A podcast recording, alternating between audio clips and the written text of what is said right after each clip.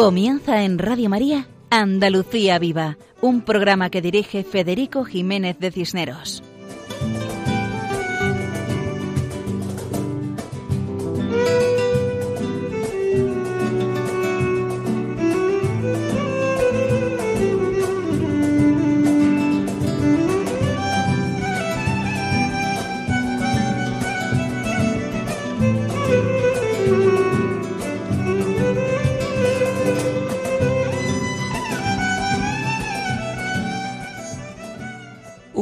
Saludo para todos ustedes.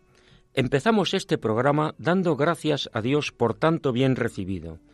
Deseamos todo tipo de bendiciones sobre nuestros queridos oyentes de este programa titulado Andalucía Viva dentro de la programación de Radio María.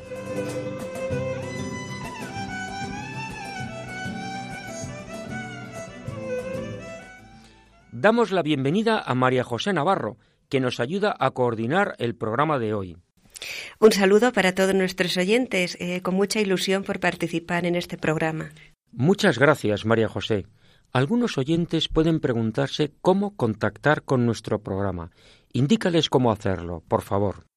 Si quieren ponerse en contacto con nosotros, pueden hacerlo escribiendo un mensaje al correo electrónico del programa, cuya dirección es todo en minúscula andaluciaviva arroba radiomaria.es. Repetimos, todo en minúsculas, Andalucía Viva, arroba radiomaria.es y procuraremos contestarles lo antes posible. Agradecemos todo tipo de sugerencias para mejorar los contenidos del programa. Al finalizar este programa, repetiremos la dirección de nuestro correo electrónico.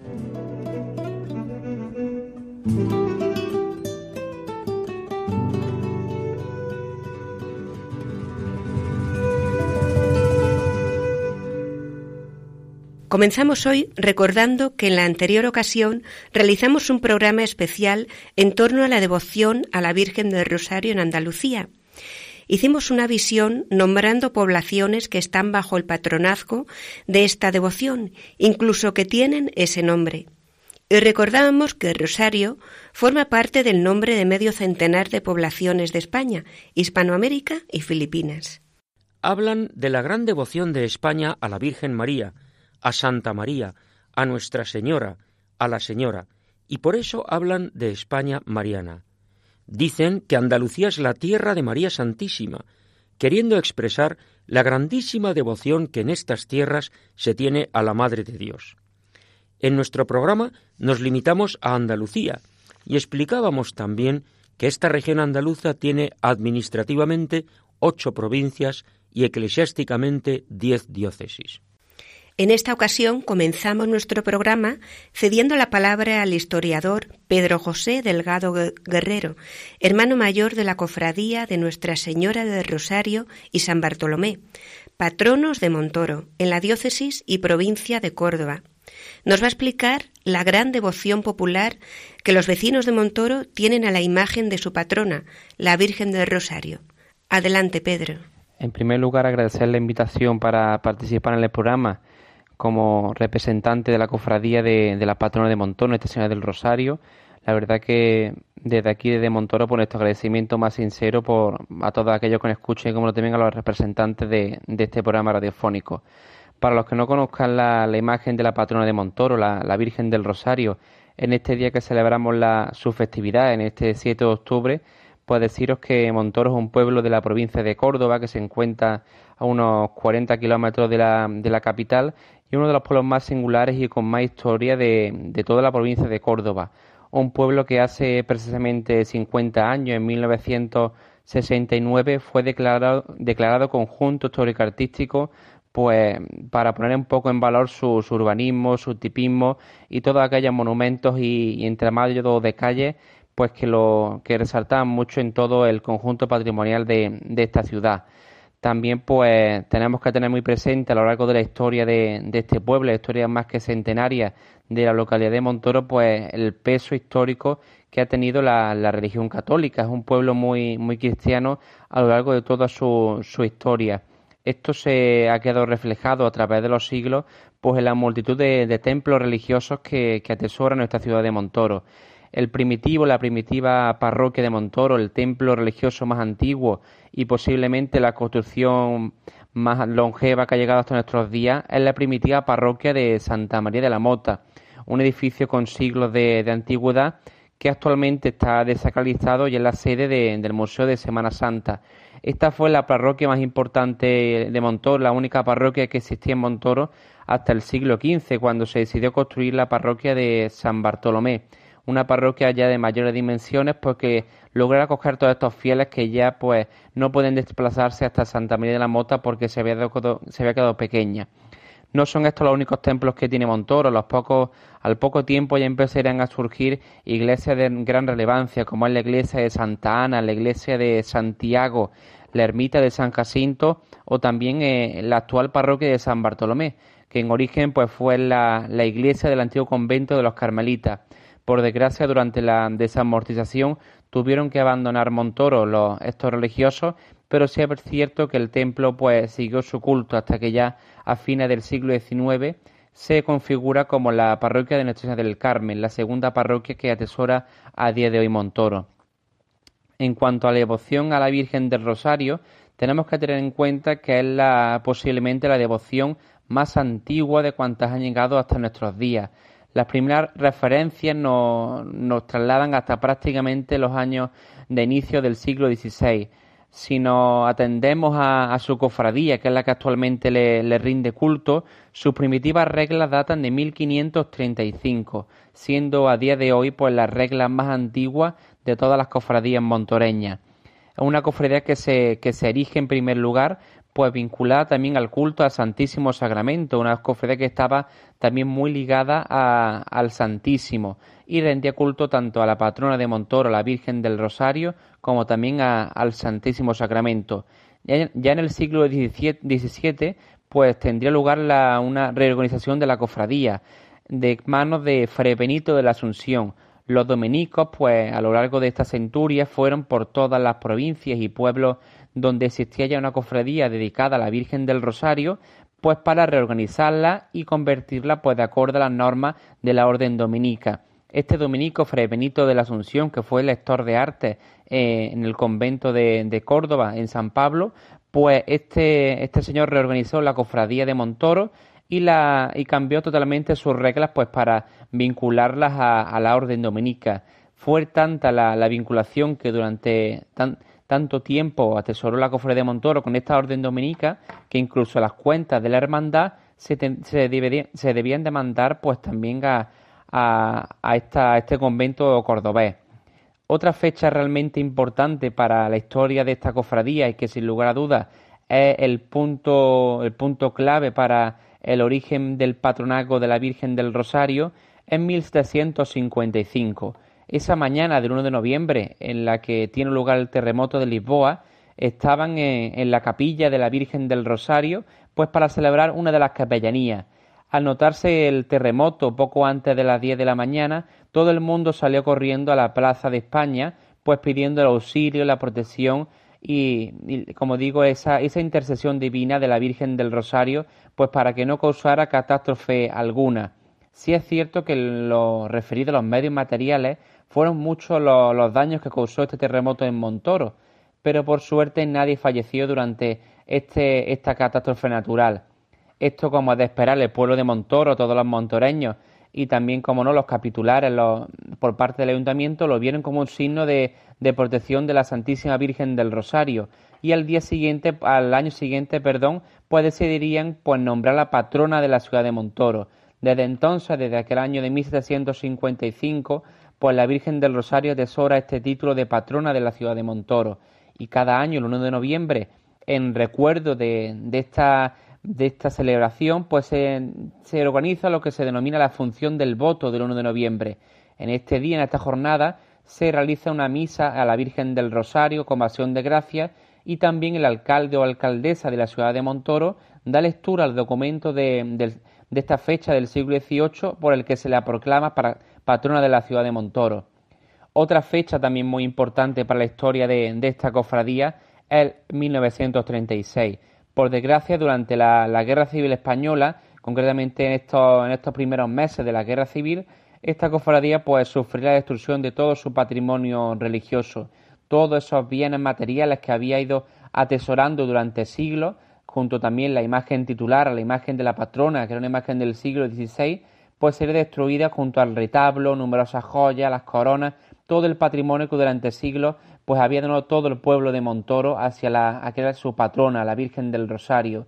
Sí es cierto que siempre el iconoclasta es el primero que le da más, más, más importancia a la propia imagen. El pueblo de Montoro tiene claro cuál era su verdadera devoción a la Virgen del Rosario y pese a destruir la imagen, siempre su función del 7 de octubre se vino realizando de manera interrumpida incluso durante los años de guerra. Habría que esperar hasta el año 1946 para que ya viniera la nueva imagen de la patrona de Montoro, la actual talla que el pueblo de Montoro venera como patrona y señora de esta ciudad. Una imagen que vino desde Sevilla, de, es obra del escultor Antonio Castillo Lastrucci, una imagen portentosa, como en palabras de nuestro señor obispo de Córdoba, donde Metro Fernández la cataloga, la, habla de ella, una imagen pues portentosa por su gran tamaño y por su, su riqueza, una talla realmente bella, una talla que, que, nos recuerda mucho en gran medida estas tallas del siglo XVIII con grandes estofados y grandes elementos barrocos, una imagen que luce especialmente pues todo el año en, en esta capilla de la parroquia de San Bartolomé. Durante estos días, durante todos estos días que preceden a este, a este 7 de octubre que hoy celebramos, hemos venido celebrando multitud de actos por parte de su cofradía. Hemos celebrado su novena, la novena en honor a la Virgen del Rosario, por la que han pasado todas las cofradías de Montoro, colectivos y grupos parroquiales se han, rendido pleitesía a la que es patrona de Montoro. También celebramos su Rosario de la Aurora en estos tiempos que es tan necesario sacar la religión a nuestras calles, pues muy temprano, pues como siempre, rezamos el Rosario por las calles de Montoro.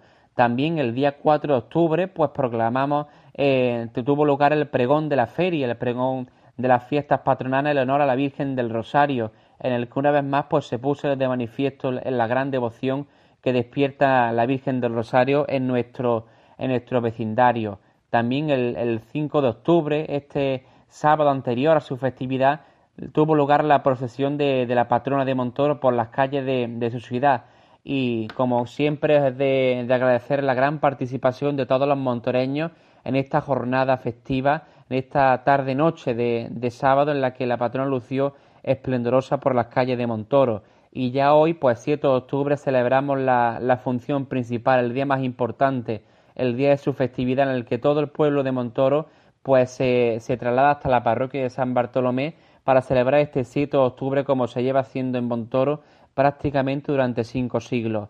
Una vez más agradecer la, invitación para hablar un poco de, la devoción que despierta la Virgen del Rosario en Montoro e invitar a todos aquellos que nos escuchan desde su desde la radio, pues invitarlos a que visiten Montoro, a que conozcan a, esta devoción tan antigua como es la, la, Virgen del Rosario y como siempre también, pues invitarlos a que recen el Rosario. Al final María porta en su mano el Santo Rosario y ella misma nos lo ofrece para que recemos eh, el Santo Rosario y contemplemos estos misterios de la, de la vida de Jesús a través del rezo del Santo Rosario.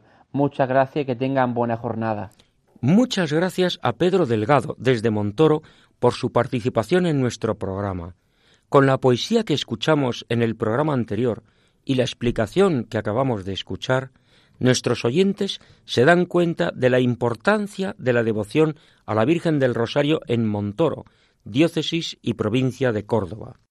En el programa de hoy hablaremos algo sobre las misiones. Octubre misionero, y este mes de octubre del año 2019 es especialmente misionero. En nuestro programa nos acercaremos un poco a esa realidad misionera que se da en otros continentes, pero también en nuestra Andalucía.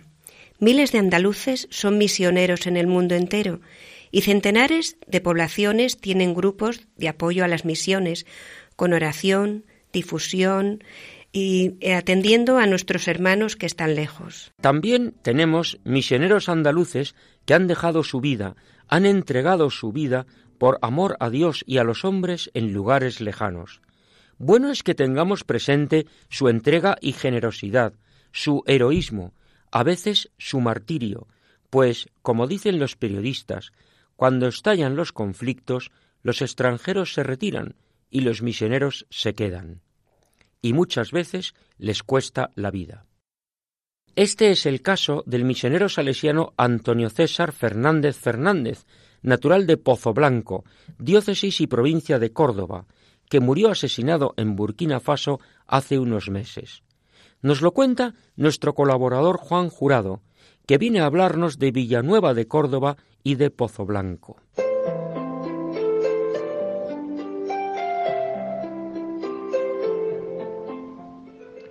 Cooperativa Nuestra Señora de Luna de Villanueva de Córdoba.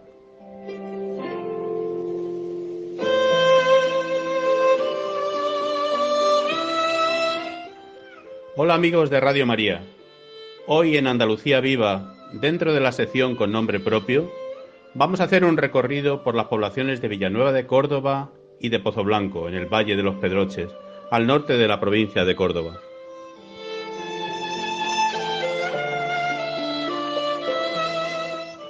En esta sección nos acercamos a la historia y al entorno geográfico de aquellas cooperativas y empresas agrarias de nuestra región cuyo nombre hace referencia a su nacimiento como fruto del catolicismo social del siglo XX.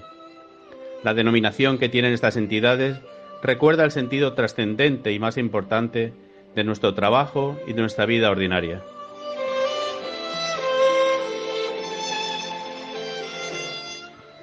La cooperativa olivarera de Nuestra Señora de Luna se fundó en 1958 eligiendo el nombre de la patrona de Villanueva de Córdoba. Villanueva se conoció como Villanueva de la Jara en algún momento de su historia, de ahí el gentilicio de jarotes de los naturales de Villanueva. Los jarotes mantienen una gran devoción a la Virgen de Luna y muchas de sus mujeres, jóvenes y niñas, llevan el precioso nombre de Luna o María de Luna.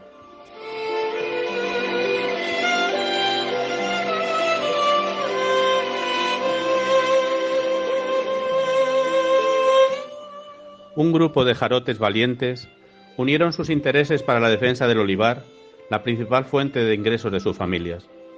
Se trata de un olivar centenario, de sierra, que no puede mecanizar su recolección y en cambio genera numerosos jornales en la recogida manual de la aceituna.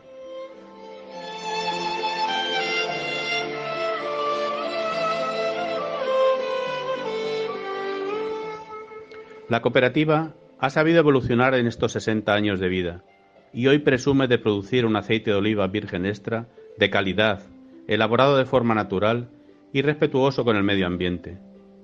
El Valle de los Pedroches es la comarca española con mayor superficie de olivar ecológico.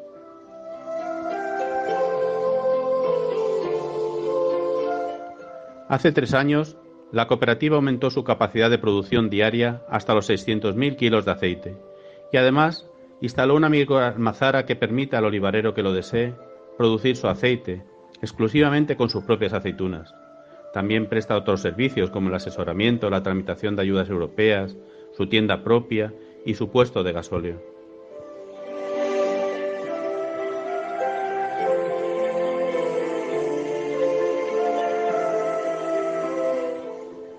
La cooperativa está muy unida a la hermandad del mismo nombre la Hermandad de Nuestra Señora de Villanueva de Córdoba. Y en este mes de octubre, en la romería, igual que en el día de Pentecostés, cada año la imagen de la Virgen de Luna realiza una parada en el terreno de la cooperativa para ser engalanada.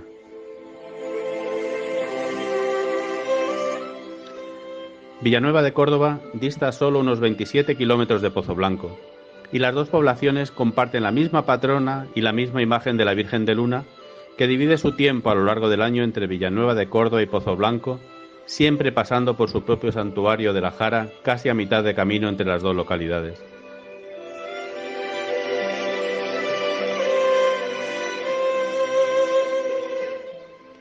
Precisamente la Hermandad de la Virgen de Luna de Pozo Blanco cuenta entre sus hermanos como cofrades de honor a los tres primeros astronautas que llegaron a la Luna hace ya 50 años, Astron, Aldrin y Collins.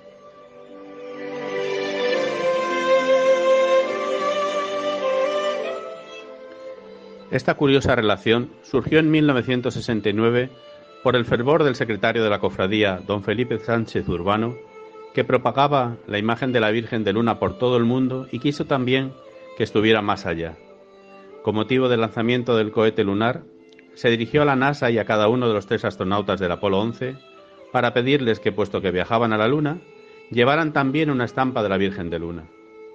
La Hermandad Pozoalbense recibió desde Houston, Texas, respuesta de la NASA con la foto oficial y carta firmada por los tres astronautas. La Virgen de Luna en la Luna, un pequeño paso para el hombre, un gran salto para la humanidad.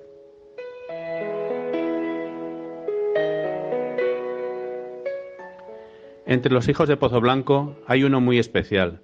Se trata del misionero salesiano Antonio César Fernández, que murió asesinado de tres disparos en un ataque terrorista yihadista el pasado mes de febrero en Burkina Faso.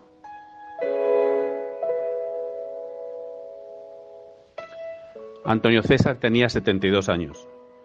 Su generosa vocación le llevó a entrar en el noviciado salesiano a los 16 años. Más tarde se ordenó sacerdote a los 26 y por último fue como misionero a África a los 36 años, ayudando siempre a jóvenes en situación de riesgo. Era un hombre bueno y un hombre de Dios que pasó por la vida haciendo el bien, especialmente entre su amado pueblo africano. César no era un hermano más, era un amigo, un padre para tantos jóvenes, una persona valiente, entregada, tenaz y humilde, nos recuerda la congregación salesiana.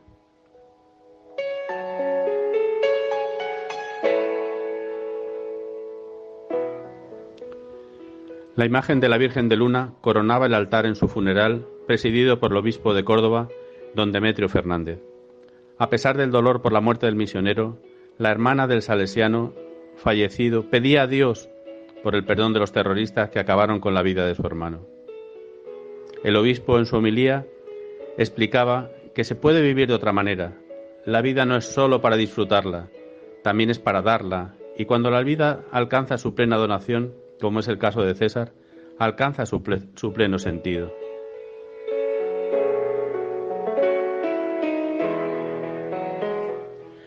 Con estas palabras de don Demetrio Fernández, obispo de Córdoba, nos despedimos, recordando con esperanza en este mes misionero de octubre que la sangre de los mártires es semilla de nuevos cristianos.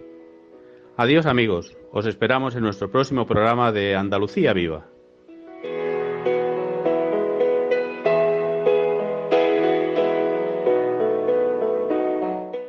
Y también nuestros hermanos cristianos perseguidos a veces llegan al martirio y pierden la vida.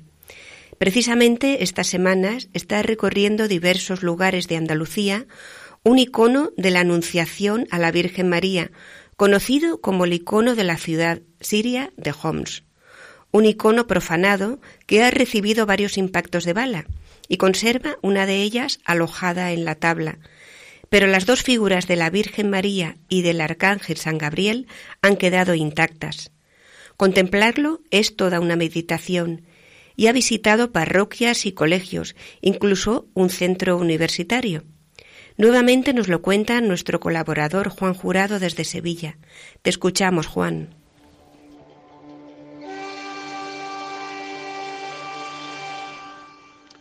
El icono sirio de visita el campus universitario de Bormujos en la provincia de Sevilla.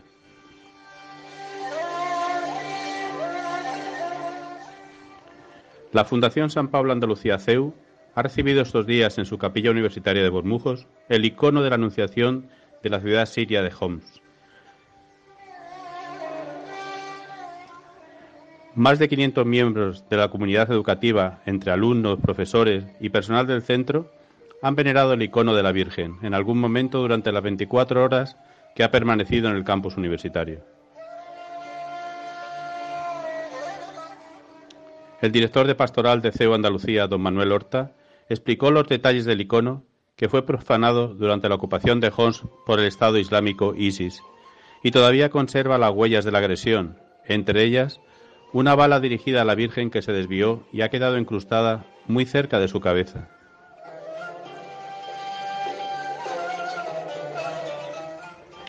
La visita del icono ha sido una gran ocasión para rezar por nuestros hermanos cristianos perseguidos hoy en todo el mundo a cuya atención dedica su actividad la Fundación Ayuda a la Iglesia Necesitada, promotora del recorrido de este icono por las parroquias de nuestras diócesis.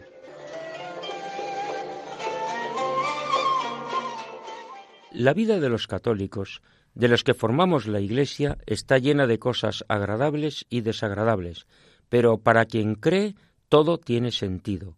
La vida es gracia, es don, es regalo. Tantas vidas de personas que pasan junto a nosotros, tantos sucesos que vivimos.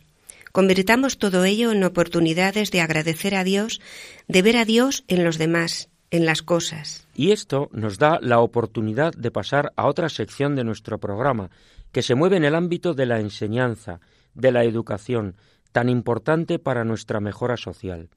Educación integral, que comprende todos los aspectos de la persona y de la que forma parte la educación religiosa, la fe cristiana que da sentido a nuestras vidas.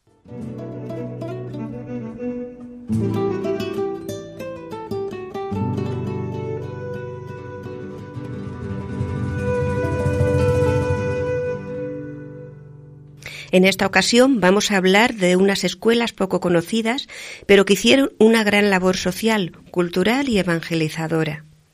Hace medio siglo que murió don Ángel Herrera Oria, que fue laico comprometido durante muchos años y después sacerdote, obispo y cardenal, el cardenal Herrera Oria. Un hombre extraordinario, de gran categoría humana, profesional y cristiana primer presidente nacional de la actual Asociación Católica de Propagandistas. Contamos con la colaboración de Raúl Fenollosa Amposta, secretario del Centro de Málaga de la Asociación. Adelante, Raúl. Muchas gracias, Federico, por dedicar este programa a la figura de don Ángel en Málaga. Don Ángel Oria fue, para los malagueños, un verdadero mito. Tuvo la popularidad enorme sus predicaciones desde la catedral, propagadas por la radio, tuvieron un eco formidable. Se convirtió en un ídolo para el pueblo obrero, rural y marinero de, su diócesis, porque don Ángel estaba comprometido con la acción social. De él se ha dicho que fue un místico enamorado de la acción. Revolucionó su diócesis y supo orientarla y estimular la dignidad de las personas en vivienda, en trabajo y en fe católica. Su labor fue modernizar el catolicismo de la sociedad de su tiempo, sabiendo cuidar el valor de la tradición junto con el espíritu progresivo que mira hacia el futuro con esperanza y anhelo. La Málaga de hoy debe mucho a la labor social, los malagueños de hoy lo recuerdan con cariño y con agradecimiento. Ojalá que su visión social pueda ser ejemplo hoy para poder construir ese mañana mejor que don Ángel supo siempre hacer realidad. Muchas gracias, Raúl, por tu explicación. Y don Ángel Herrera Oria tiene mucha vinculación con esta nuestra Andalucía, por lo que lo traemos a nuestro programa de hoy, pues fue obispo de Málaga durante 20 años, tomando posesión de la diócesis malagueña el 12 de octubre de 1947, fiesta de la Virgen del Pilar y aniversario del descubrimiento de América y es tanto lo que quería a Málaga que aunque murió en Madrid, quiso ser enterrado en tierra malagueña. La situación de la diócesis era claramente mejorable.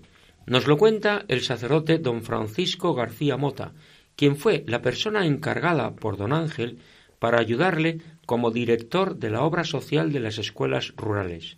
Don Francisco, adelante y cuéntenos. Queridos amigos de Radio María, soy Francisco García Mota, sacerdote, que he sido durante muchos años el director de la obra socio-religiosa cultural de don Ángel Herrera en los campos de Málaga con las escuelas rurales.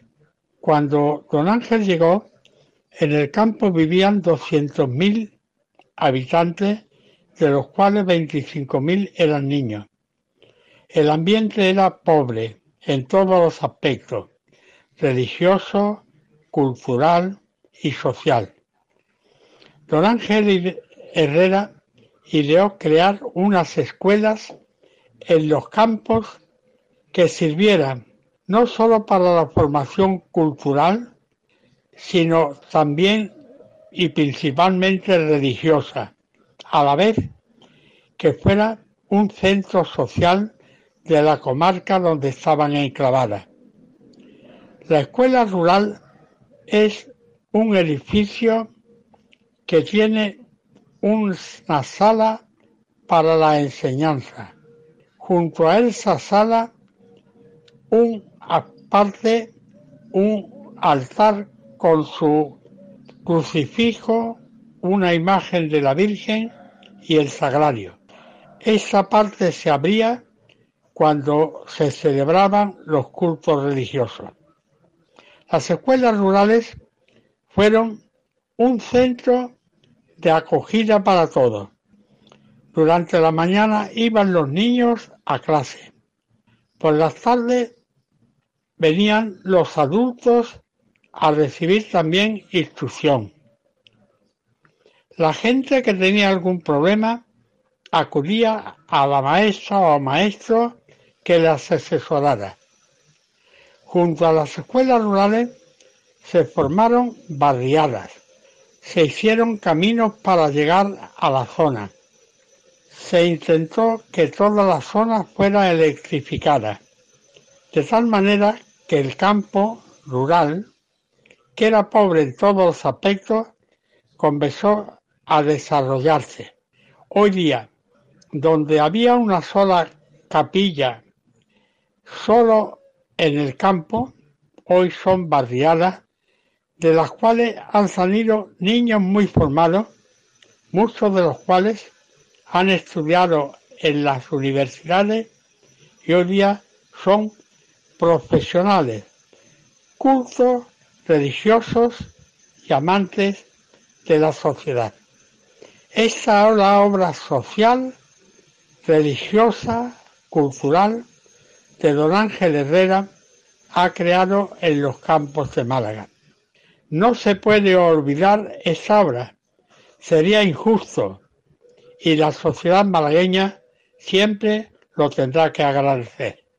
Gracias a don Ángel Herrera por su gran labor social, cultural y religiosa en nuestra diócesis. Muchas gracias, don Francisco García Mota, desde Málaga, sacerdote y colaborador de don Ángel Herrera. Ciertamente, la situación de la diócesis de Málaga era calamitosa en aquella época. En la capital casi todos los templos ardieron en 1931, en la quema de conventos al comienzo de la Segunda República. El obispo de entonces, don Manuel González, hoy santo, tuvo que huir. Los años 30 fueron especialmente crueles, con cientos de víctimas, y después vinieron los trágicos bombardeos de la costa de los civiles que huían de los horrores de la guerra con las tropas en retirada. Tantas víctimas y destrucciones afectaron a mucha población. Por eso, la labor del obispo, amando a todos, ejerciendo la misericordia y sanando heridas, fue fundamental. Pero no se limitó a eso, sino que llenó la diócesis de pequeñas escuelas rurales. Y además del obispo, de los sacerdotes, de las maestras, también están los testimonios de los alumnos. Contamos con la colaboración de Lucas Mora Prieto, quien fue alumno de una escuela capilla y en la actualidad es actor y director teatral y sigue estudiando. Adelante, Lucas. Las escuelas capillas son la principal obra social, cultural y religiosa que el cardenal Ángel Herrera Oria realiza cuando toma posesión de la diócesis de Málaga a finales de los años 40. Esta obra nace en el corazón del cardenal al contemplar de primera mano la alta tasa de analfabetización de los niños dispersos por las campiñas malagueñas en aquellos años. Como respuesta ante esta situación, decide construir 250 escuelas capillas, y para ello forma a un grupo de mujeres no solo en las materias propias del magisterio, sino en enfermería, educación social, economía y un largo etcétera. Con esto, las maestras rurales suponían y constituían un motor de irradiación cultural, social y evangélica, viviendo como verdaderas misioneras. Es un hecho curioso que en España son las primeras mujeres en disfrutar de una dispensa papal para poder distribuir la Sagrada Comunión. Por lo tanto, en aquellas zonas rurales donde eran enviadas, ejercían de maestras, enfermeras, asistentes sociales, evangelizadoras y sobre todo, y es algo que destacan o destacamos sus antiguos alumnos, eran vecinas. Vivían en la más estrecha relación compartiendo la realidad y la vida cotidiana de las gentes de aquellas zonas rurales. Compartían sus anhelos, sus problemas, sus alegrías, todo. Es por ello que la obra de don Ángel Herrera Oria sigue viva y sigue dando fruto gracias a estas mujeres que vivían con entrega su vocación de docentes, pero también una profunda vocación seglar de compromiso. Realmente no constituían ningún instituto de vida consagrada, pero prácticamente vivían como consagradas a la labor que el Señor les había encomendado a través de la figura del siervo de Dios Ángel Herrera Oria. Sus alumnos siempre estaremos agradecidísimos por su labor, por su entrega y por su generosidad. Y gracias a Lucas conocemos la importancia de las maestras y de los maestros de estas escuela capilla, que transformaron con la ayuda de Dios estas enormes zonas, realizando una asombrosa y casi desconocida obra social, cultural y pastoral. Impresionante conocer de primera mano, con el testimonio de los protagonistas, algo acerca de esta maravillosa obra de las escuelas capillas. ¿Cuánto cuesta comprender la realidad si no tenemos fe? Sin la fe no se comprende la realidad. ¿Cómo entender que personas con medios materiales, con éxito social, con un brillante porvenir por delante, lo dejen todo para seguir a Jesucristo, viviendo con los más necesitados, ayudándoles a salir de la pobreza? ¿Cómo entender que estas mismas personas a las cuales no les falta de nada materialmente hablando, se hagan sacerdotes o religiosas, se metan en un convento o monasterio, o se casen, forman una familia, o sin formarla gasten años de su vida ayudando a los demás? Continuamos en nuestro programa Andalucía Viva de la programación de Radio María. Les habla Federico Jiménez de Cisneros. Y nuestros oyentes se preguntarán qué ha sido de esos alumnos, algunos de los cuales sabemos que llegaron a la universidad, y por eso preguntamos a un maestro de estas escuelas capilla, Antonio Santiago Lozano. Háblanos de cómo eran los alumnos de estas escuelas y cuéntanos qué hicieron después, hasta dónde llegaron, de los casos que tú conoces. Y además sabemos bien que tú conoces un hecho que tiene relación con las misiones y que nuestra protagonista, antes de irse a las misiones, tuvo ese encuentro personal con Jesucristo que hizo que cambiara su vida esto es lo que explica su cambio, el encuentro personal con Jesucristo que cambia los corazones. Adelante, Antonio Santiago Lozano, maestro. Como un enamorado de, don Ángel Herrera, mm, voy a exponer algunos casos que he observado y he vivido en mis 40 años de maestro rural de esta obra que él creó. Y digo en primer lugar, no sé por qué este gran apóstol de apóstoles ya no está en los altares para ser ejemplo de hombre de Dios. Por eso, por ese motivo, voy a exponer una minúscula semilla, fruto de sus obras escuelas rurales. Visitaba con frecuencia una escuelita próxima a la mía y observaba cómo una chica pedía a la maestra la llave de la capilla y entraba, perdón, y pues esta chica con el tiempo Dios le tocó la vocación, le dio vocación de ser misionera. Se va por América del Sur, estuvo muchos años y ya jubilada, pues se vuelve, vuelve a su, a su casa, a su, su partido. Y viendo eso, viendo ya con el tiempo y los años, eh, la escuelita un poco ya abandonada, deteriorada, y, recordaría los tiempos que iba a la capilla, estando allí la imagen también casi abandonada, pues mm, como también como misionera y apóstol que, la, que lo es, pues mm, quiso dar, darle culto a la imagen que estaba allí apartada y abandonada. Mm, eh, construye en otro lugar ya más, más bueno y más eh, en cuatro caminos para que la gente eh, pudiese acudir a darle culto a la Virgen, a esa capilla que hizo, y cómo yo he seguido, porque me le he admirado, la he admirado, le he seguido los pasos y he, ido por allí, porque no vivo lejos de ese partido de Cortijo Grande, de esa escuela que estaba allí, y veo que eso, que todos los años, este año, mm, desde que hizo la capilla, pues celebra allí la, como una fiesta para el partido. Y acuden de toda la gente de los alrededores, muchísima gente. Ahora mandaré fotos para que las veáis de la actividad tan hermosa y el apostolado que hace. Invita a un sacerdote para que celebre misa y da allí una comida en fin, algo mm, admirable de mujer. Pues mm, eso que lo que quiero comentar, era el fruto que da la obra mm, de don Ángel Herrera, que sigue dando, que ha dado y sigue dando.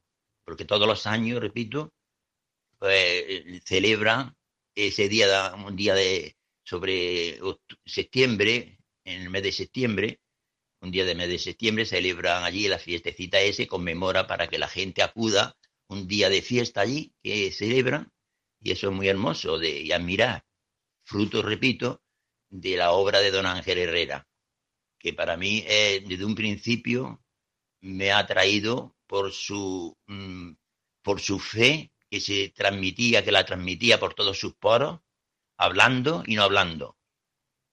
Pues es uno de los casos que no expresaré bien, no lo podré contar bien porque no soy, no soy hombre de palabras. Y otro caso también podría contar de mm, ya mm, culturalmente, porque claro, el, el objetivo de Don Ángel era a esa, en estos campos abandonados, por abandonadísimos, por estos montes de Málaga, quiso pues eso, dar cultura y fe. Y verdaderamente a estos tiempos, ya a estos años que han pasado, se están viendo frutos de ello. Eh, lo mismo que he contado de esta chica, eh, los otros días pasaba por una calle aquí próximo a mi barrio y, me llama de lejos una otra señora, eh, Antonio, Antonio, y me acerco también, nos saludamos, me dice, ¿no me reconoce usted? Digo, pues no te reconozco te conoceré, pero ahora no te reconozco. Y ya se me, se manifestó quién era y, lo que donde trabajaba. Y es una chica, allí tenía de otros montes perdidos, de una escuela que tuve, pues esta chica que la veo hace poco, hace unos meses, y trabajaba de, aquí en un centro de salud que hay en el barrio. Y su que ha estudiado su, su carrera y vamos que esto es también de contar para que si puede ser un granito de arena que este hombre tan apóstol, de apóstoles, repito, se vea en los altares como ejemplo de hombre de Dios, pues por eso me esfuerzo sin otra forma de pensar nada más que esta, que sea un motivo para dar a conocer la labor de este hombre y el fruto que ha dado en, en esto, en una de sus obras, en una de sus obras y a lo mejor la más pequeña, las escuelas rurales pero a veces Dios de lo más pequeño hace cosas grandes. Escuchando estos testimonios tan emotivos, apreciamos las dificultades que tenían para ayudar a estas familias y estos niños y valoramos la importancia de la vocación. Hemos escuchado en alguna ocasión la siguiente frase. La educación rural es una vocación dentro de la vocación docente y nos ayuda a comprender este tipo de enseñanza y a valorar el gran bien que ha hecho. Continuamos en nuestro programa titulado Andalucía Viva en la sintonía de Radio María, donde pretendemos dar a conocer la realidad andaluza y su importancia religiosa.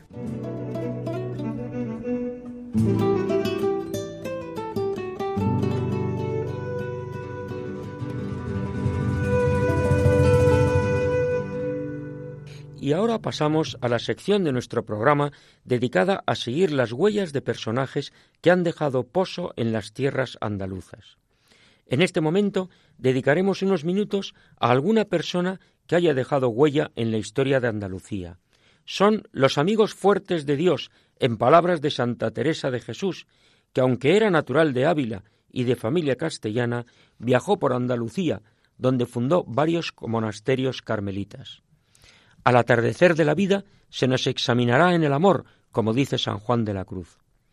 En estas tierras andaluzas tenemos la gran suerte de contar con miles y miles de personas que han dejado huella. El paso por esta vida de muchos de ellos ha sembrado el bien, la belleza y la bondad. En esta ocasión nos acercamos a la provincia de Almería, a la villa de Huercalovera, donde nació, vivió y murió un sacerdote ejemplar en el siglo XIX, que aunque todavía no ha sido declarado santo, su huella permanece en los vecinos actuales, nietos y bisnietos de los que conocieron y trataron a hombre tan ejemplar, que tenía un nombre adecuado. Se llamaba Salvador, Salvador Valera Parra, el cura Valera. Conviene puntualizar que antiguamente la villa de Huerca Lovera pertenecía a la diócesis de Cartagena, comprendiendo territorios de las actuales provincias de Alicante, Murcia y Almería. Por eso el cura Valera fue ordenado en Alicante y estuvo destinado en Cartagena. Tomamos la biografía que nos presenta la Asociación Pro Beatificación del Cura Valera. Conectamos con Huercalovera, donde nuestra colaboradora María Luisa Jiménez Uribe nos cuenta la vida del cura Valera. Adelante, María Luisa. Don Salvador Valera Parra, el cura Valera, como popularmente se le conoce, nació en la villa de Huercalovera, Almería, el 27 de febrero de 1816. La vocación religiosa que desde muy niño apuntó en él hizo que sus padres, modestísimos labradores, lo iniciaron a costa de muchísimos sacrificios en la carrera eclesiástica. Tras unos años de privaciones y constantes sacrificios, fue ordenado sacerdote en el año 1840, siendo destinado a Huercalovera como capellán. En el año 1849 fue nombrado ecónomo del curato de Alama de Murcia, donde ejerció su ministerio de una manera tan ejemplar que son innumerables los testimonios de afecto y consideración que en aquella ciudad se le guardan aún en nuestros días. Cuando en 1851 se trasladó a Huercalovera, el día de su despedida, el vecindario en masa salió tras él suplicándole que no les abandonase. En Huercalovera permaneció hasta el año 1864, en que fue nombrado para el curato de Cartagena.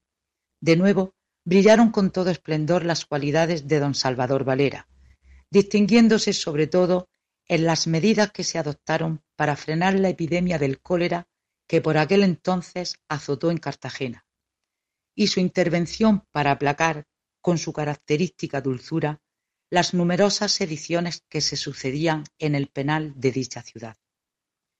El ayuntamiento de Cartagena premió su benemérita labor, regalándole un magnífico cáliz que aún se custodia en la parroquia de Huercalovera. Por su abnegación, el general Prim, a raíz de su desembarco en septiembre de 1868, quiso llevarlo consigo a la corte. El cura Valera declinó todos los honores. Su gran deseo era volver a la parroquia de Huercalovera, de la que era cura propio desde 1851 con el fin de vivir cerca de su anciana y querida madre. Hasta su muerte no volvió a salir de Huerca, que se convierte así en el escenario de sus espirituales correrías.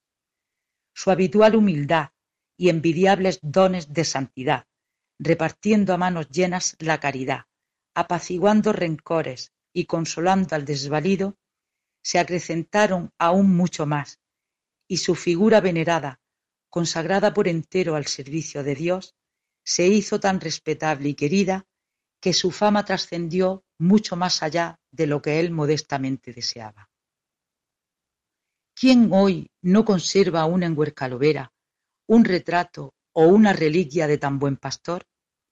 Allí todo el mundo sabe al dedillo la vida y aventuras del que fue párroco venerable.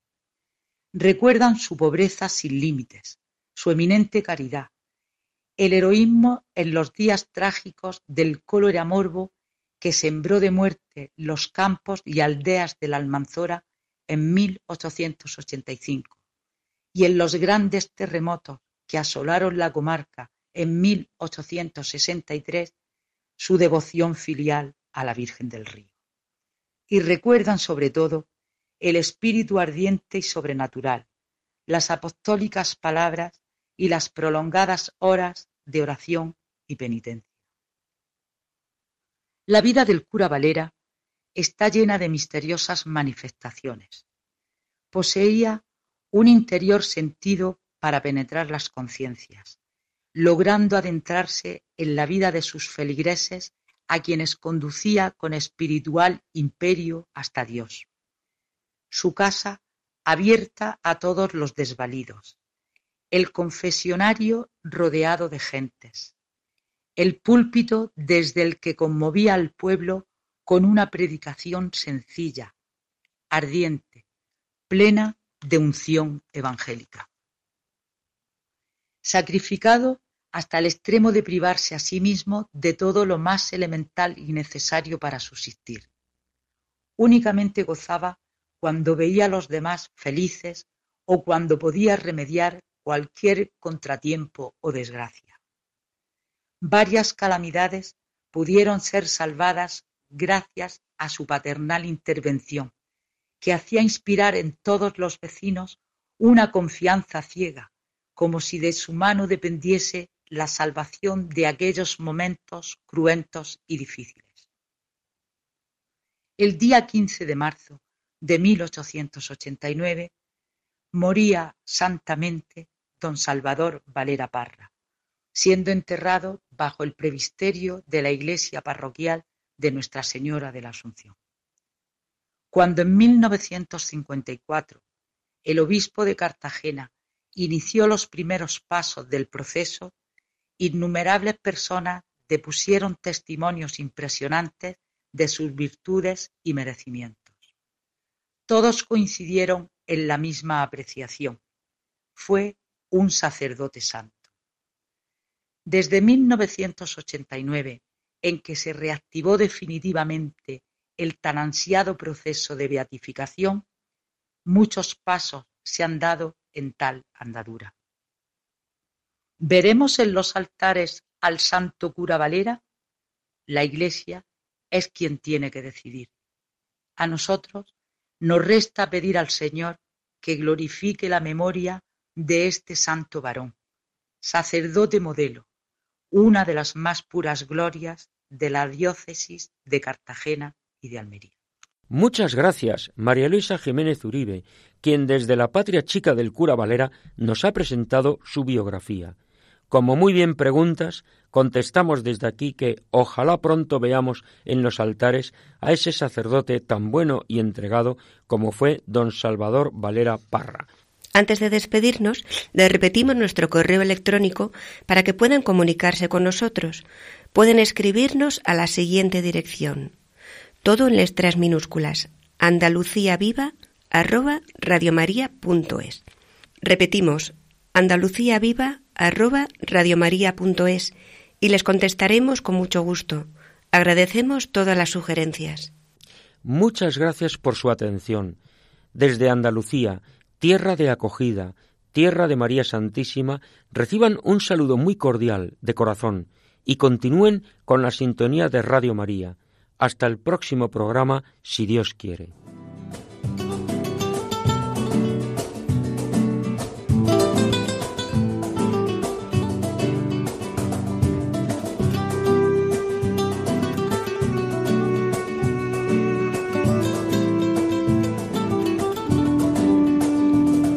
Han escuchado en Radio María Andalucía Viva, un programa dirigido por Federico Jiménez de Cisneros.